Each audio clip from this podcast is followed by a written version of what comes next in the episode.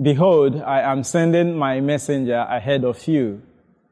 He will prepare your way, a voice of one crying in the desert, prepare the way of the Lord, make straight his paths.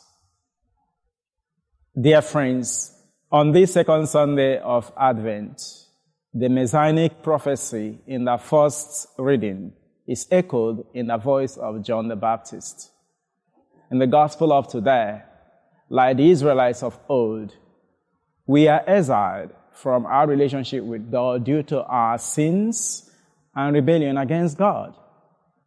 As a result, there are deserts and uneven rough places in us that need to be cleared and made plain.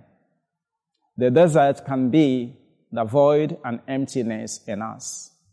And the rough places can be any place where there is need and where our Lord Jesus Christ and his words are not present. It might be the difficult relationship in our family, our place of work, among our friends.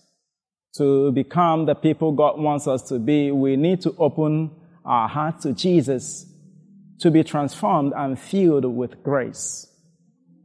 Like people in the gospel who subjected themselves to baptism and confessed their sins when they heard the voice of John the Baptist, we too must respond to Jesus' call to come to him and be healed. We have to let the love of Christ to enter the desert of hatred, the prejudices in us, humility to displace our pride and our life, and the life-giving words to prune that which is stubborn in us. Advent season calls us to think not just of Christmas, but of repentance and of the second coming of Jesus Christ at the end of time. May his coming find us spotless and at peace. Amen. Have a beautiful day.